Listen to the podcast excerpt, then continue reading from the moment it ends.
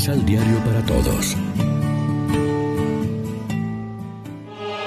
Proclamación del Santo Evangelio de nuestro Señor Jesucristo, según San Juan.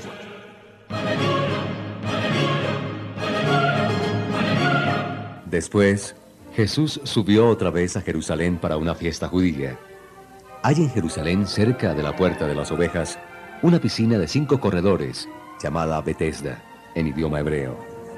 Bajo los corredores yacía una multitud de enfermos, ciegos, cojos, paralíticos, esperando que el agua se removiera. Había allí un hombre que hacía 38 años que estaba enfermo. Jesús lo vio acostado y se enteró del mucho tiempo que estaba así.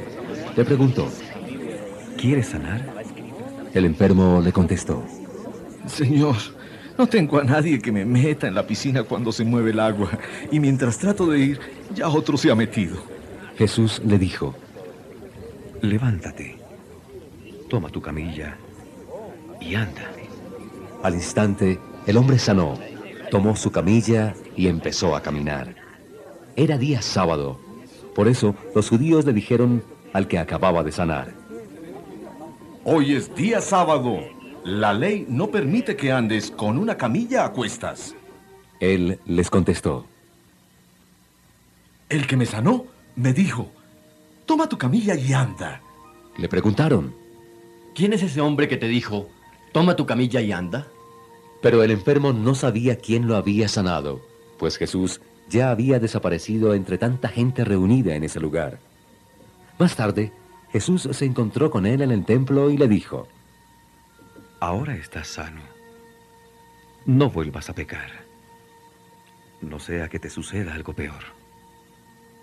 El hombre fue a decir a los judíos que era Jesús el que lo había sanado. Por eso los judíos atacaban a Jesús, porque no respetaba el descanso del sábado. Lección Divina. Amigos, ¿qué tal?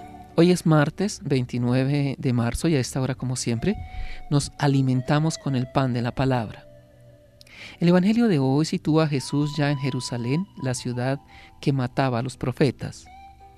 En la piscina de Bethesda realiza Cristo la curación física y espiritual de un enfermo que llevaba 38 años esperando quien lo metiera en las aguas termales cuando éstas se removían. Aquel día era sábado. Por eso los judíos acosaban a Jesús porque hacía tales cosas en sábado. En los evangelios de estos días, a partir de hoy, irá creciendo esa oposición a Cristo por parte de sus enemigos hasta culminar en su pasión y muerte. El paralítico y los numerosos enfermos que yacen en los cinco soportales de la piscina esperando su curación, como hacían los devotos del, del dios griego de la salud, Asclepios, en su santuario de Epidauro, son imágenes de una humanidad doliente que ansía el agua de, un, de una salvación integral siempre aplazada. Señor, no tengo a nadie que me ayude. Pero hubo un alguien que tomó sobre sí nuestras dolencias y enfermedades. Cristo, el varón de dolores, que mediante los sufrimientos de su pasión y el agua y la sangre que brotaron de su costado abierto, nos sanó a todos. En la mañana de su resurrección gloriosa comenzaron de nuevo, o mejor, comenzaron el nuevo cielo y la nueva tierra, la nueva creación de Dios, la nueva humanidad, porque con Cristo el plan salvador de Dios entró en la recta final del cumplimiento de las promesas. También hoy Cristo nos pregunta a cada uno de nosotros, ¿quieres quedar sano? ¿Quieres curarte de tu pecado y mezquindad? ¿Quieres dejar tu camilla de inválido y comenzar a caminar? ¿Quieres saciar tu sed inextinguible de felicidad y liberación total? Repasa de nuevo el camino del agua y de la fe de tu bautismo. En él se operó tu nacimiento a la vida nueva de Dios, a la filiación divina y a la fraternidad eclesial. Tu vida puede cambiar si renuevas a fondo tu opción bautismal. Reflexionemos.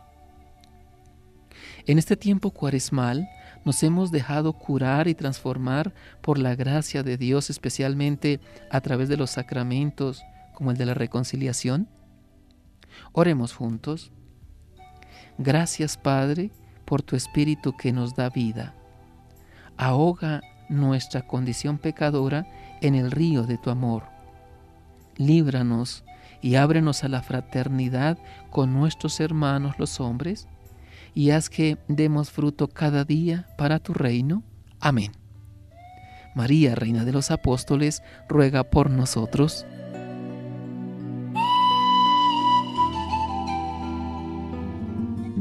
Complementa los ocho pasos de la Alexio Divina adquiriendo el emisal Pan de la Palabra en Librería San Pablo o distribuidores.